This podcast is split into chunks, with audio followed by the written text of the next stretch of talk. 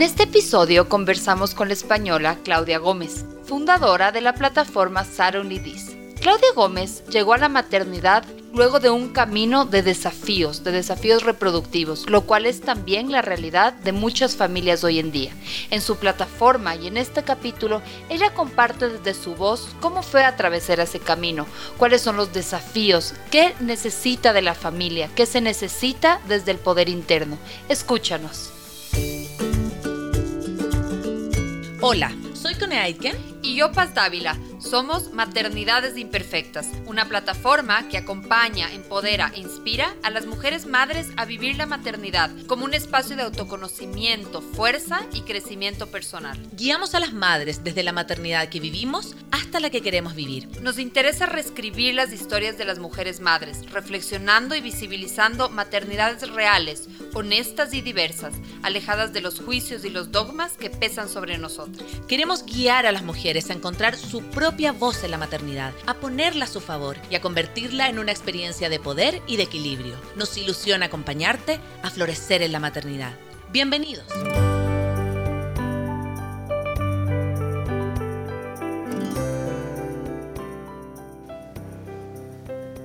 Hola con todos, con todas que nos, estamos, que nos están escuchando. Gracias por estar aquí. Estamos por iniciar una entrevista con Claudia Gómez de la plataforma Saro Lidis. Vamos a hablar de, muy bien, perfecto, y está Claudia aquí. Vamos a hablar de desafíos reproductivos. Hola Claudia, ¿cómo estás? Hola, ¿qué tal? ¿Cómo estás? Muy bien, Claudia. Eh, cuéntanos un poquito, cuéntanos un poquito de ti, cuéntanos un poquito de tu plataforma. Estaba contando un poco a la audiencia. Muchas gracias a todos los que están aquí, nos están escuchando. Eh, recordarles que este capítulo se, va, a ser, va a salir la próxima semana en formato podcast, también retransmitido en, Radio Sucesos en Ecuador 101.7 FM. Así que bienvenida, Claudia. Bueno, gracias a vosotros también por invitarme. Em, voy a contar así brevemente un poco quién, quién soy yo, para quien, quien no lo sepa. Eh, bueno, yo soy una mujer de 35 años que empezó el camino a la maternidad con 29 años sin saber que le iba a costar bastante, sin saber todos los pues las piedras que se iba a encontrar en el camino.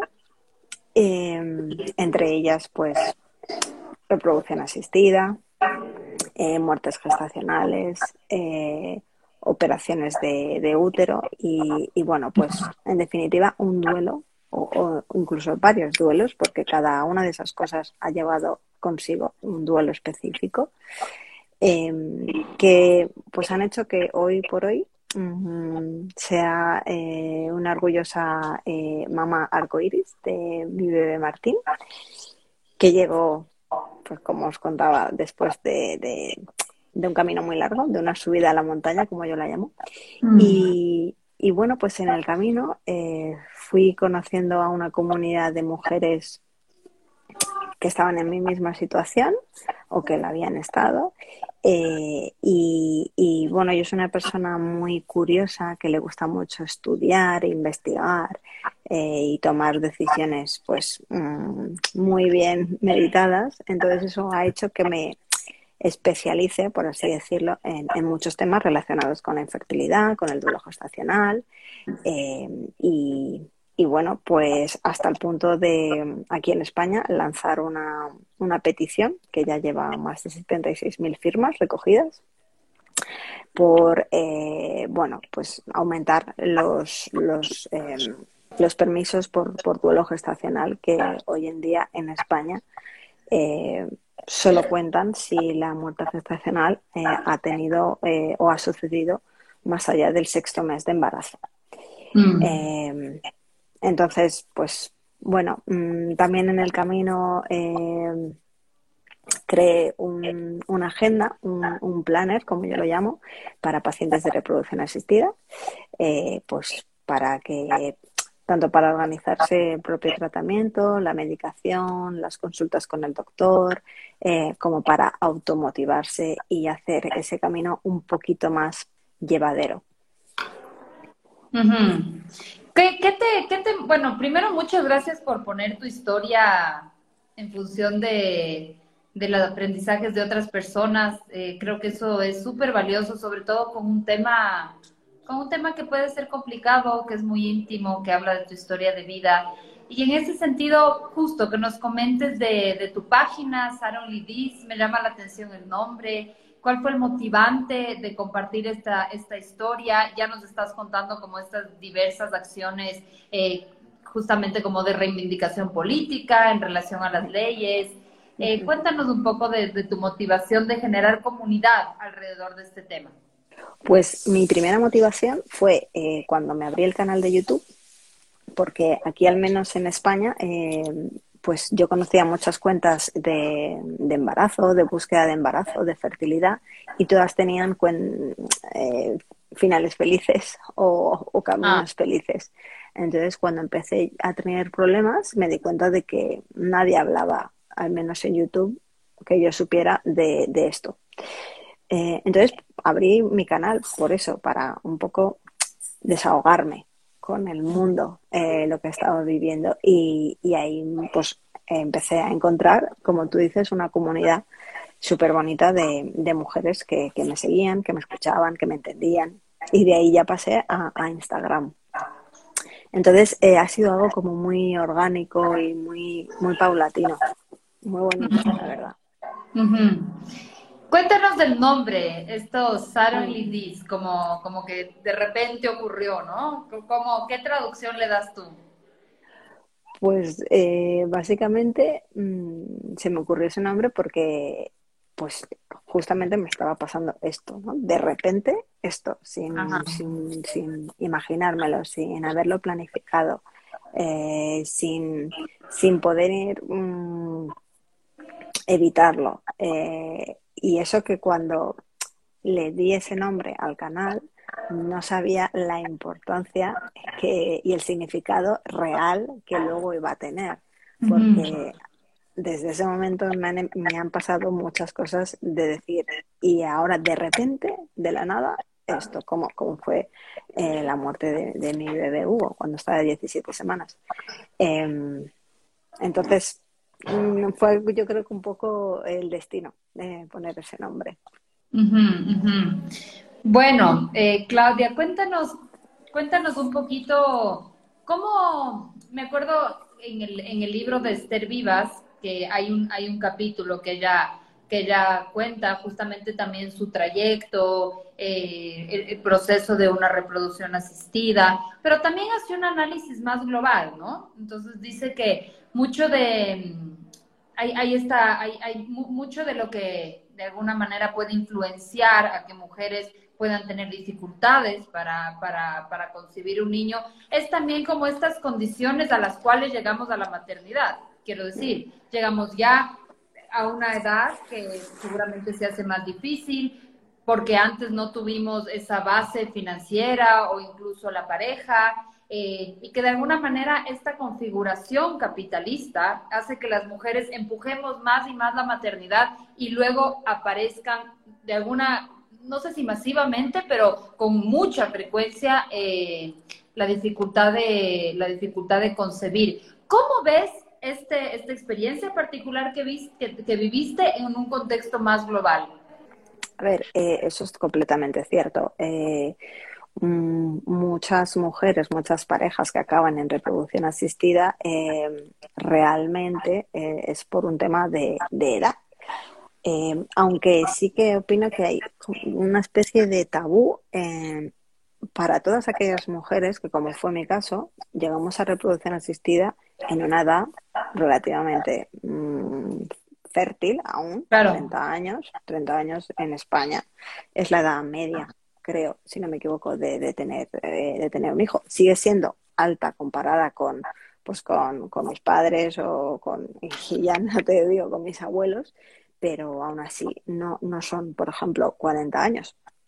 Claro. Entonces yo creo que hay como un poco eh, un tabú en torno a esas parejas, a esas mujeres, porque se presupone eh, que, bueno, que todos podemos concebir, que no hay problemas no se pueden tener problemas de tipo reproductivo, todo el mundo tiene que tener una reserva ovárica fabulosa hasta que empiezas pues 36, 37, que ahí ya pues sí que es verdad que empieza a disminuir, pero hasta entonces, mm, ¿por cuál es la razón por la que puedes no llegar a, ser capaz de, de concebir de forma natural? Pues hay razones desde problemas inmunológicos, desde problemas físicos, como por ejemplo una malformación uterina, em, desde problemas hematológicos, problemas genéticos, etcétera. Entonces, eh, pues bueno, todos esos prejuicios que se han tenido desde siempre, mm, sobre todo en torno a la mujer, ¿no? Que tenemos que, que, de serie tenemos que ser capaces de, reproducirnos, de embarazarnos, de, concebir. Eh, y si no es que nos pasa algo. Mm. Cuando también es cierto que hay una gran parte de, las parejas que pueden haber reproducción asistida es por un, un factor masculino también, mm. que además normalmente no se ve afectado por la edad, con lo mm. cual ellos no tienen tampoco esa, esa losa. Y, y, bueno, yo hablo desde, desde mi experiencia, eh, pero sí que es verdad, obviamente no podemos dejar de lado que hoy en día la sociedad lo que hace es empujarte a, tener hijos más tarde por, las condiciones eh, laborales, la escasa conciliación, al menos en España, eh, y, bueno, pues es lo que hay, básicamente. Tú hablas de este, de este estigma, ¿no? De que las mujeres, eh, eso, a cierta edad tenemos que ser fértiles, que de alguna manera es un atributo de ser mujer, es un atributo de ser buena mujer, como una mujer capaz, es un atributo de capacidad. Eh, ¿qué, otro, ¿Qué otros estigmas pesan frente a, los desafíos reproductivos? Eh, ¿Cuáles cuál es, esta, estos otros discursos, estas otras creencias que, que están como en juego cuando una mujer vive este proceso? Pues pues el hecho también de que eh, un embarazo siempre tiene que ser perfecto, idílico, un camino de rosas, eh, que tanto por el lado del bebé como por el lado de la, de la madre, como por el lado de la mujer. Es decir, que tú tienes que disfrutar sí o sí de tu embarazo porque es, eh, es maravilloso y es un momento súper especial. y por el lado del bebé, que, bueno, que todo va a estar bien y que no pueden pasar cosas. Eh, entonces, bueno, pues ni una cosa ni la otra es cierta. Y, y lo que eso genera es, eh, pues, muchas veces una falsa seguridad o, o, un sentir que nada de esto que cuenta la gente es posible. Claro. las cosas pasan y que pueden pasar, eh, le puede pasar a cualquiera. Eh, obviamente las probabilidades son mucho más bajas, es decir, lo normal es que salga todo bien, pero hay que ser conscientes de que, de que pueden pasar cosas. Y, y después lo, otro que comentaba, que el embarazo para muchas personas, para muchas mujeres, es una situación de un estrés y una ansiedad horribles. Eh, horribles que hay gente que no se podrían imaginar si no estuvieran en su pellejo. Y claro, el hecho de que el entorno, la sociedad, eh, todos te empujen a, es que tienes que estar contenta, es que tienes que estar feliz, es que, y si no, es que te, pasa algo raro, pues eso pesa mucho sobre, sobre nuestros hombros. Mm. Sí, sí, y en ese, en ese sentido, Claudia, porque seguramente hay, bueno, hay mamás escuchándonos, tal vez nos escuchen el entorno de la mamá. ¿Qué, ¿qué, ¿Qué es un entorno que sostiene en estos casos? Cuando hay un desafío reproductivo, ¿qué, qué es un entorno nutricio? ¿Qué, qué, en tu caso y con las otras mamás que, que, has trabajado, como que, ¿qué se agradece del entorno? ¿Y qué, y qué límites tiene que tener ese entorno también? Porque yo creo, recién hicimos eh, un taller de mm, cine, cineforo sobre reflexión de maternidad y, y comenzamos a reflexionar sobre estos comentarios. E increíble cuánta cuánto dolor había. En comentarios que pueden ser eh, así sueltos, ¿no? Como que un almuerzo familiar, alguien lo dice, pero que de alguna manera se quedaron en mí y, realmente fueron dolorosos. Entonces creo que hay mucho del entorno que también permea esta experiencia. ¿Qué nos puedes decir al respecto? Pues a ver, para mí lo principal siempre es acompañar eh, sin juzgar. Empatizar con esa persona, que es de las cosas más, más complicadas que existen, empatizar. Eh, aunque parezca fácil, pues es difícil llevarlo a cabo. Eh, pero mm, intentar acompañar lo que decía, sin juzgar, sin, sin, sin ir más allá, sin buscarle los, los tres pies al gato, como decimos aquí.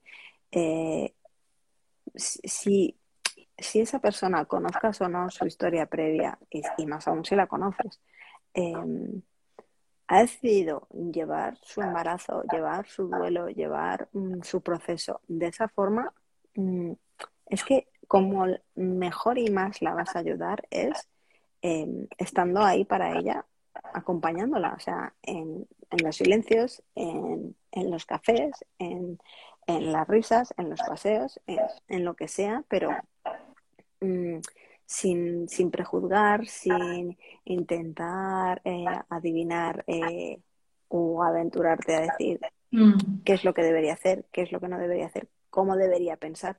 O es que yo cuando a mí me pasó, mm, a mí me funcionaba X. Mm, vale, pues te funcionaba a ti, pero puede que a esa persona no le funcione. Y tú decírselo, pues, eh, aunque no lo parezca, le estás haciendo daño. Sí, exacto. Como yo creo que son estos momentos de, de vulnerabilidad mm. en donde las palabras son, son muy sensibles. Mm. O sea, creo que pueden, como tú dices, o sea, tal vez desde una buena intención, eh, tal, queriendo ayudar, porque usualmente es como que queriendo ayudar, queriendo involucrarte, puedes, puedes efectivamente lastimar, ¿no? Y, en ese sentido, Claudia, eh, ¿cómo hay, hay una pregunta que a mí me, me, llama la atención siempre en estos momentos, y es cómo, cómo transita la mamá la, culpa. Siento que hay mucha culpa de la propia mamá eh, al del momento de tener desafíos reproductivos. Nuevamente, que está, que, que viene también del estigma de que no puedo, de no soy suficiente, de no soy no, no, no, no tengo el cuerpo para esto, o sea, y, además siento que es una culpa como, como muy ligada a la capacidad, como decía antes. ¿Cómo, eso, cómo ves este tema de la culpa? ¿Qué mensaje te gustaría que, que las mujeres que están escuchando esto y que están viviendo esta situación eh, puedan como familiarizarse en relación a esta culpa, a este juzgamiento? Porque a veces el juzgamiento es, es, es uno mismo el que más está como criticándose, ¿no? Sí. Sí, totalmente. Eh, hay mucha culpa, muchísima, muchísima. Em, y, lo que tú decías, viene dada sobre todo por, por esos, mm, ese estigma o esos eh, prejuicios de que, eh, bueno, pues una, una, buena mujer, una buena esposa, tiene que ser capaz de, de dar hijos a su, a su pareja. está en nuestros genes, nos podemos remontar a, Adán y Eva eh, y qué que, ocurre si no, si no puedes. Em, entonces, yo en ese sentido eh, tuve la suerte de que desde un primer momento lo tuve muy claro y yo he sentido muy poca culpa en ese sentido, pero para mí en todos estos procesos tanto para gestionar eh, este tipo de emociones como la culpa, como otros miles, otras miles de emociones que sientes, eh, para mí es vital, vital eh, el acompañamiento psicológico. Porque por mucho que nos mm, creamos mm, fuertes o, o capaces, son muchas emociones al mismo tiempo eh, y es muy difícil autogestionarse en determinados momentos. Entonces, yo siempre lo digo, siempre, siempre, yo soy fan de la terapia psicológica.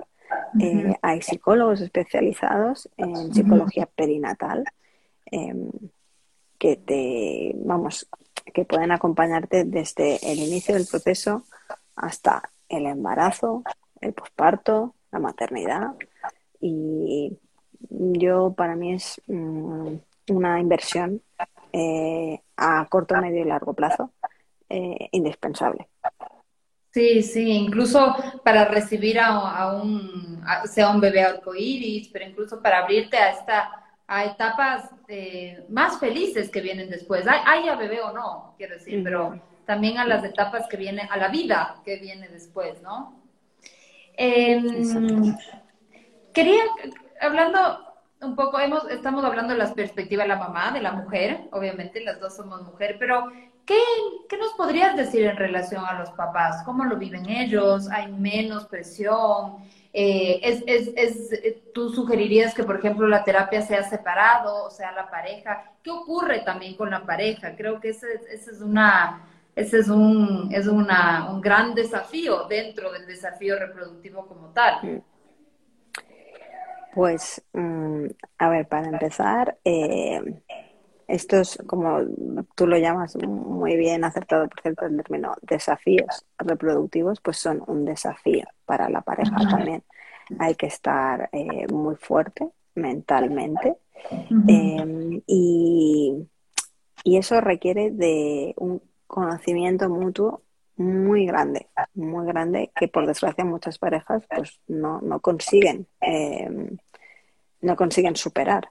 Y sobre todo, lo que yo siempre digo, comunicación, comunicación, comunicación. O sea, eh, porque el 98% del proceso en reproducción asistida lo llevamos nosotras la mujer. Ellos llevan un 2% y me quedo, igual estoy diciendo de más. Em, entonces, mm, evidentemente eh, ellos no saben, eh, aunque te vean, aunque te vean pincharte, aunque te vean pasarlo mal, aunque te vean entrar en quirófano, eh, no son conscientes de, de todo el, el, peso emocional y físico que llevas encima. Entonces tú tienes que ser capaz de transmitirle eso a tu pareja, porque si no, no esperes que te, que te entienda, porque claro. no lo va a hacer. Entonces hay muchas frustraciones y hay muchas eh, situaciones desagradables que, surgen de, pues eso, de una falta de comunicación.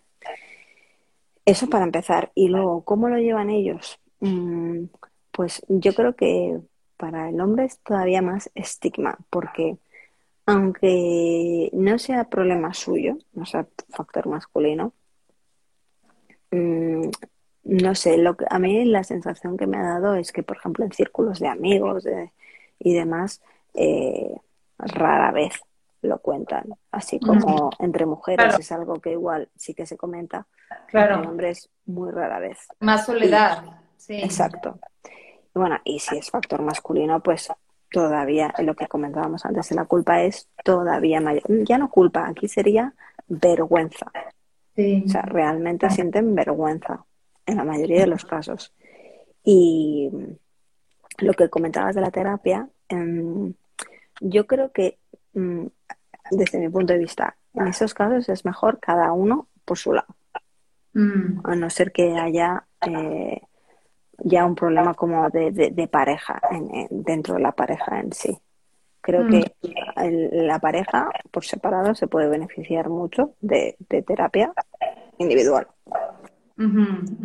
Sí, de acuerdo. Em, Claudia, hay, digamos, un poco, no es una situación que yo la he vivido, entonces no puedo hablar como desde mi experiencia, eh, puedo hablar como de experiencias relativamente cercanas, también cómo se, cómo se eh, representa este, este tema en películas, en, cómo, en, en, esta cultura, digamos, de, de la de visual. y, y, mucho se ve esto de como, como de pedir que la pareja se relaje, suelte las expectativas y que, y que ahí va a ser posible. O sea, que, que yo pienso en un momento como de tanto estrés, de tanta expectativa, de tanto dolor, sobre todo si has tenido procesos. es, es un camino largo eh, es como te, piden a la vez que te que, sueltes, que te relajes, que dejes el tema. ¿Cómo ves estas, estas dos fuerzas, estas, estas, este, ah, como panorama como contradictorio que puede vivir una pareja, una mujer entre querer estar sufriendo, haber pasado procesos dolorosos, pero a la vez estar relajada para que ocurra? Ya, pues ese no existe eso, o sea, aquí por lo menos en España es muy típica la frase de eh, cuando te relajes, ya verás cómo te quedas embarazada. el problema es que no te estás relajando. Eh, cuando mm, ya eh, decirle eso a una persona es eh, culpabilizarle. Mm, ya, le estás poniendo en el foco y le estás apuntando con el dedo y le estás diciendo que su problema es suyo porque no se relaja. Eh, si fuera tan sencillo como relajarse, mm, pues eh, si me tengo que gastar miles de euros, prefiero gastármelos en un viaje a las Maldivas que en un tratamiento de reproducción asistida. Pero por desgracia no funciona así. Eh, eso por un lado. Y por otro lado, lo que comentabas de, las películas, las series y tal, a mí me llama mucho la atención porque hace eh, unos años mm, este tema no se, mm, no se mostraba para nada ni en series, ni en películas, ni, tampoco había documentales. Y, y ahora, pues sí que lo sé. Entonces, creo que va de la mano también eh, de que pues muchas celebrities, muchas famosas eh, han confesado eh, que bueno que, que, han sido mamás gracias a la reproducción asistida pues en Estados Unidos, en España, en, Latinoamérica. Y eso ha hecho bueno pues en, realidad nos beneficia porque que en series de Netflix o en películas se muestre esta realidad Claro. Pues, evidentemente para la sociedad en general, que hasta hace poco era completamente ajena a esto, eh, bueno, y ya no te cuento el duelo gestacional, pues mm, es, es muy, muy importante. Sí, sí, como desmitificar, poner sobre la mesa.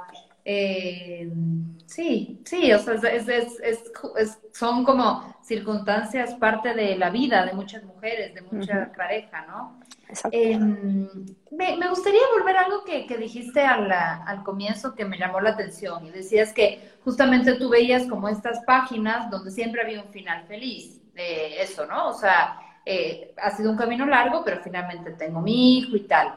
Em, ¿cuál, ¿Cuáles son los otros posibles finales? Quiero decir, o sea, ¿cómo también el final feliz en mi punto de vista, no debería estar solo asociado al hijo, hay otros finales. Cuando cuando también es el momento como de pensar en otra alternativa, de cerrar el tema, de seguir con, o con otra decisión. Yo creo que esa también es una pregunta que se hacen las parejas, ¿no? Bueno, primero porque también estamos hablando de un tema de recursos, un tema, como tú decías, del desgaste físico de la mujer, del desgaste emocional de la mujer. Entonces llega, seguramente llega un momento que hay que tomar ese tipo de decisiones, ¿no? Hasta dónde se sigue intentando. ¿Qué nos puedes decir alrededor de este como panorama? Hace poco hice un directo con una psicóloga española eh, precisamente para hablar de esto, de cómo encajar eh, la noticia de, vale, hasta aquí. Ya no voy a seguir intentándolo más. Eh, y, cómo llegar a esa conclusión, que me parece todavía más, más difícil. y claro, hay tantas casuísticas, tantas circunstancias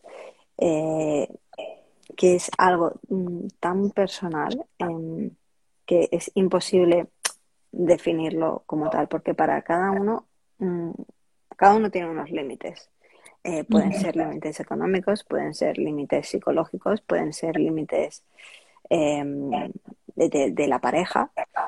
Entonces, mm, yo en, en, ese sentido a pesar de todos los escollos, todas las piedras que yo me encontré en el camino, mm, yo mi límite lo veía muy lejano. Mm. Pero también por mi forma de ser y porque mm, yo, yo, como que yo tenía muchos cartuchos que, gastar antes de, poner fin a, la búsqueda. Eh, y lo que tú has comentado también, o sea, hay otras vías de ser madre, no simplemente eh, existe esta en muchas otras vías y, y está, mm, pues, está muy bien conocer otras historias, eh, pues historias de, de acogida, de adopción, mm, de o, o, o, ya me voy a reproducción asistida, pero no con, por ejemplo, con tu propia genética, o donación, o incluso embriodonación. Eh, que, bueno, en ese caso es como si, o sea, no, no participa ni la, ni la genética de tu pareja, eh, si es masculina, ni, ni, tu genética. Entonces, hay pues un abanico de posibilidades eh, que evidentemente a priori no, no, no las piensas porque todos, eh, todas tenemos, y quien diga lo contrario, yo creo que, no sé, no, no me lo creo mucho, pero todas tenemos en, en, pues en, nuestro, nuestro ser el deseo de ser madres biológicas eh, y pues tener un, embarazo normal, haber llegado a él también de una forma eh, natural, eh, aunque bueno, ese término tampoco es que me guste mucho porque la reproducción asistida también es natural, aunque intervenga la ciencia, pero pues cuando empiezas a, a transitar este camino, pues mm, a veces eh, tienes que ir gestionando esos duelos, lo que decía al principio. Eh, el primer duelo que existe cuando llegas a la reproducción asistida es el duelo de decir, bueno, pues eh, la, la, concepción que yo me había imaginado, el, embarazo que yo me había imaginado que pues, me iba a tener relaciones con mi marido e iba a surgir un embarazo natural, normal y corriente, pues no va, no va a surgir, no va a ser así. Necesito esta ayuda, necesito pasar por este camino. Eso es un duelo que hay que transitar también. Y como ese duelo, pues el duelo genético de recurrir a donación o a donación, etcétera. Pero son como puentes que tienes que ir o no cruzando a medida que te los vas encontrando por el camino. Qué lindo, se me, viene súper gráfica la, la idea y, y, el hecho de que ocupes la palabra duelo también me parece importante porque un duelo termina como con la aceptación. Entonces, como todo un camino, ¿no es cierto?, de, del enojo, de la tristeza, de la negación, pero que, te, de alguna manera te lleva hasta, hasta esa aceptación y como para, para ir al siguiente puente, ¿no? Qué bonito. Mm. Claudia, ¿Por qué crees que la gente conecta con tu página, con tu propuesta, con tu historia? ¿Qué crees que, crees que hay ahí que, que te ha permitido crear una comunidad, que te ha permitido unir historias de varias mujeres? Cuéntanos un poquito de, de tu, eso, de tu, de tu plataforma, de la comunicación que tienes, qué te interesa transmitir. Pues yo creo que mi forma de, transmitir las cosas eh, de una forma muy transparente, muy, muy normal, muy, muy llana, em, sin pretensiones de ningún tipo. Eh, yo he pasado por ahí y a diferencia de igual otros perfiles de, maternidad que, que, empezaron en reproducción asistida y ahora pues eh, con todo el derecho del mundo, evidentemente. Se han centrado en, en pues en esa parte de maternidad. Em, yo no me he olvidado del camino, es más, lo tengo súper presente siempre porque gracias a él estoy aquí hoy, digo, por ejemplo, hablando de esto. Em, y yo creo que eso es algo que, que muchas mujeres valoran porque em, no me he olvidado de, eso, no he dado carpetazo. Exactamente. Y, es más, o sea, eh, mm, he sentido que tenía la necesidad em, de, luchar por ciertas causas, como el duelo gestacional, em, que bajo mi punto de vista, pues se estaban dejando de lado en, la sociedad eh, española, al menos.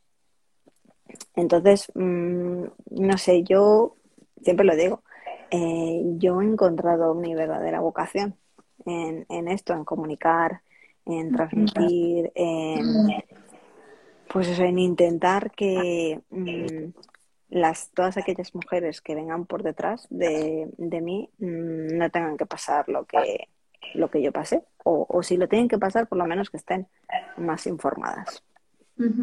Qué bonito, qué lindo. Eh, bueno, primero quiero agradecer a la gente que nos está escuchando. Gracias por estar aquí, gracias por conectarse con este tema.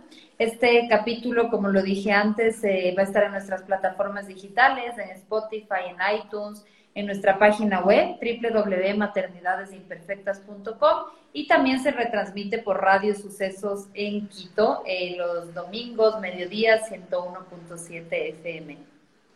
Claudia, este era un tema que que real, lo teníamos, maternidades tiene ya tres años y de verdad que lo teníamos pendiente tres años. Hemos tratado el, el, el, tema del duelo gestacional, duelo perinatal, pero por eso no he ido tanto esa línea, me, me he enfocado más bien en el desafío reproductivo porque justamente no, es, es algo que, y claro, conforme uno va teniendo más edad, de alguna manera hay más gente alrededor de uno que, que, que vive estas, estas circunstancias eh, y por ejemplo, aquí en Ecuador, me atrevería a decir que aún hay bastante tabú. Hay un, yo tengo amigas muy cercanas que han vivido esto que cuentan a muy poca gente. Creo que sí, me, me gusta cuando tú haces esta puntualización y dices, sí, hay culpa, pero también hay vergüenza, que es otro sentimiento también que, que, que, aparece, ¿no?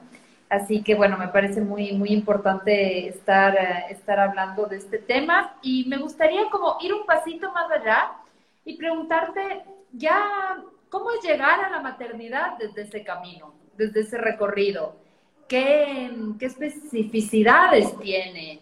¿Qué, ¿Qué, es algo que, que, es importante comprenderlo? Porque claro, es muy, en mi caso, yo eh, eso, no tuve un problema de, me, me, quedé embarazada rápidamente, mi embarazo fue, fue sin complicaciones, mi parto también. Entonces, claro, llegué a la maternidad definitivamente con un camino cortito y un camino fácil realmente, ¿no? Entonces, ¿cómo, ¿cómo es llegar a la maternidad cuando, como tú dices, cuando hay este viaje a la montaña, ¿no?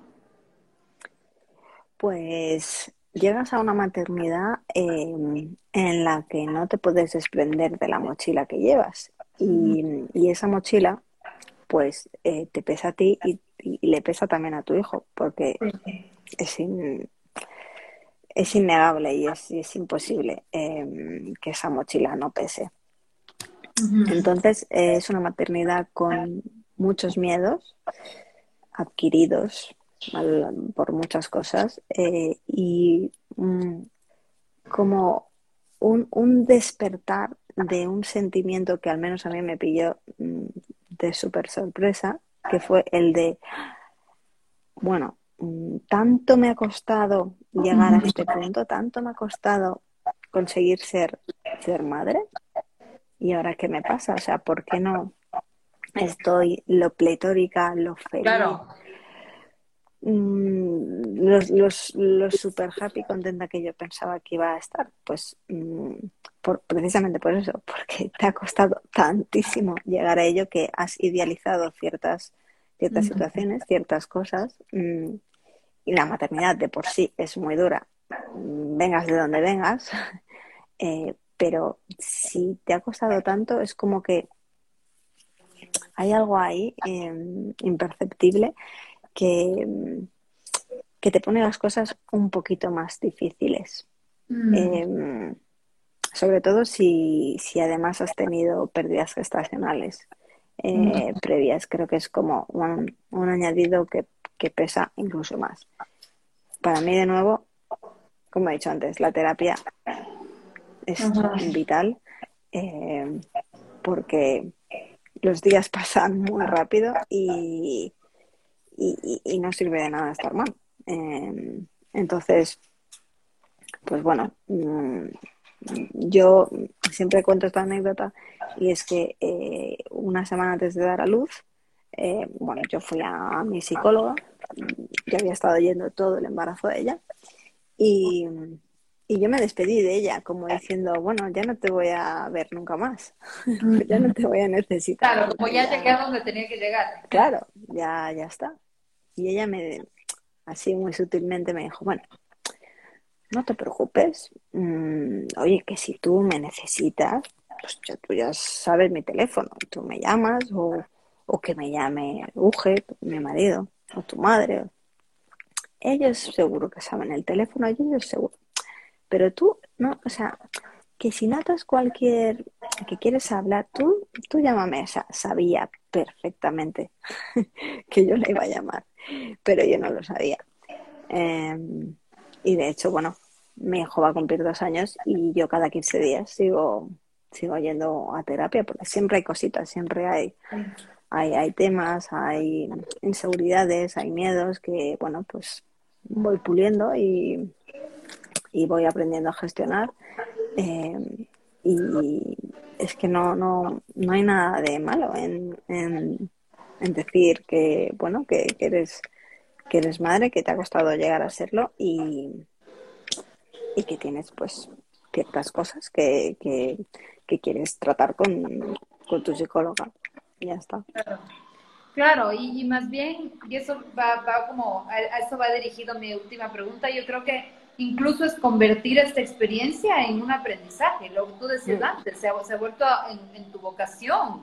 Entonces yo, yo creo que también el hecho de resignificar o, o, poner en contexto estas experiencias en terapia realmente nos permiten hacer de este camino algo duro, pero bello también. Y, y, en, ese sentido, Claudia, para ir terminando eso, ¿qué, qué aprendizajes has tenido? ¿Qué, qué conciencia ha venido a ti desde este camino? ¿Qué, qué, qué, te ha traído este camino para tu crecimiento? Pues primero, mm, saber que soy mucho más fuerte de lo que pensaba, eh, mucho más resiliente, mm, eh, que puedo sobrellevar mm, cargas emocionales y físicas que nunca me hubiera imaginado y, y que por consiguiente pues soy capaz de, muchas cosas en, en esta vida. Em, y segundo, mm, pues que realmente nadie ni nada te prepara para, para la vida. O sea, que, que la, la idea de, de o, la vida que tú te habías hecho en la cabeza, el, el castillo que te habías imaginado, pues eh, tan pronto está como, como no está. Em, entonces, pues aunque me cuesta aplicarlo, pero hay que vivir el día a día porque no sabes lo que te depara el, el futuro y, y que si por lo que sea, por la razón que sea, tienes que emprender el camino del de, el desafío de la reproducción asistida, em, que la meta y, y, el, y el desenlace eh, va a merecer toda la pena. Ah. Aunque mientras estés transitando ese, ese, camino no te lo parezca y, creas que, bueno, pues que luego no va a ser para tanto, realmente sí merece la pena. El problema es que, y eso es algo que yo también siempre digo, si cuando empezáramos este camino eh, nos dijeran, eh, pues mira, lo vas a pasar tremendamente mal, ya te, los, ya te lo aviso, y te va a pasar esto, esto, esto y lo otro, pero mm. en tal fecha, tal mes, tal año, lo vas a mm. conseguir. Y estoy seguro que el 99,9% de las mujeres firmarían porque saben que, bueno, a pesar de todo lo malo, van a llegar. El problema es que realmente nadie te asegura que vayas a llegar, ni cuándo. Y esa incertidumbre es nefasta, es horrible. Y eso es lo que lo que más cuesta. Y más allá de, de, de, las piedras, de los baches, de lo físico, es la incertidumbre de, no saber si lo vas a conseguir y cuándo.